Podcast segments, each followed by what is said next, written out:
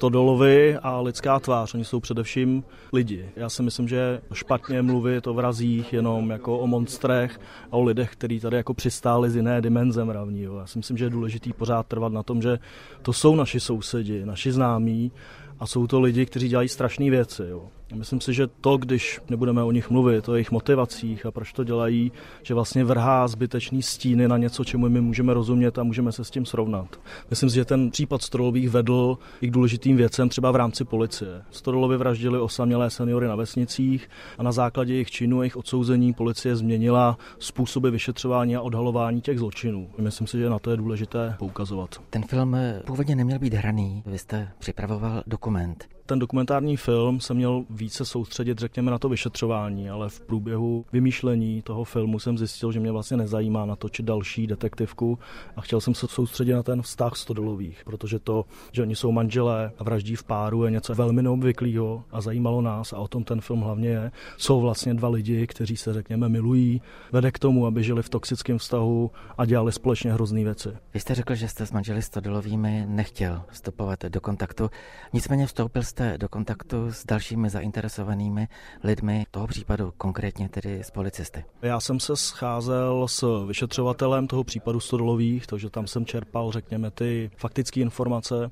ale v průběhu psaní scénáře, vzhledem k tomu, že nás zajímal ten vztah, tak si myslím, že každý z nás, já jako režisér a scénárista a herci Lucie Žáčková a Honza Hájek, do toho vnášeli i nějaké své vlastní zkušenosti ze vztahu, ze vztahu svých známých a vlastně prostřednictvím nich jsme je objevovali ukázali, že vlastně hodně lidí žije ve vztazích, které nejsou zdraví a které vedou k hrozným věcem. Ne tak hrozným jako vraždění stodolových, ale hrozným třeba pro důsledky pro jednotlivého člověka. Vy jste řekl, že jste nechtěl pátrat po motivech těch vrahů.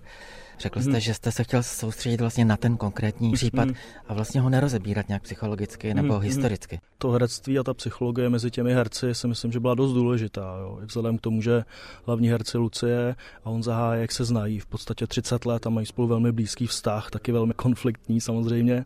A to mi na tom přišlo zajímavé. Vzít si ze zkušeností vlastního života něco a svých jako blízkých a těch herců a vytvořit portrét jednoho toxického vztahu. Každý důchodce má našetřeno na pohřeb. Jenom mi trošku vystrašíme. Budu dělat cegedín a zapomněla jsem na zilí. Chceš nás přijít o důchod jako minule?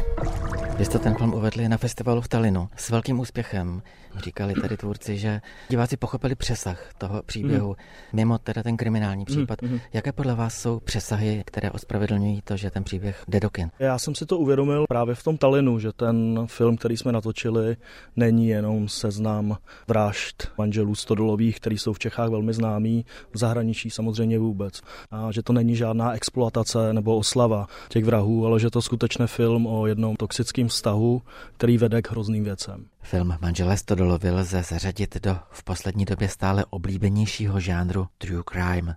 Jaký vztah k tomuto žánru má představitelka Dany Stodolové, herečka Lucie Žáčková? Má to mnoho vrstev. Já třeba true crime nedávám tomu vůbec prostor ve svém životě. Mně stačilo natočit ten film a já myslím, že jsem si to tak jako užila a na jednu stranu si myslím, že v něčem je dobrý, že ty lidi, kteří se tomu věnují, že mají prostor s těma svýma emocema trošku je pochopit, trošku kontrolovaně vlastně pod hlavičku nějakého podcastu dát ven nějakou emoci, která by mohla třeba zmutovat v něco jiného. Že vlastně si můžou říct, kolik nich je, kolik zloby, hněvu, nenávisti, jak vlastně stačí jenom někoho nenávidět v nějaký skupince a už to je vlastně začátek nějaký vraždy, kam by to mohlo postoupit. Takže myslím si, že psychologicky to má smysl, ale potom podle mě taky to může přerůst v to emočně si ulítávat, jako kdyby se napojovat na něco, co se mě moc netýká a sytit se vlastně něčím, co není můj příběh. A přitom by bylo třeba nutné se právě podívat na ty své vlastní emoce a pocity, které potřebují, aby si jich někdo všiml, aby dostali nějakou pozornost. Takže má to určitě plus i mínus. To tak neberte, vždyť za to nemůžete. To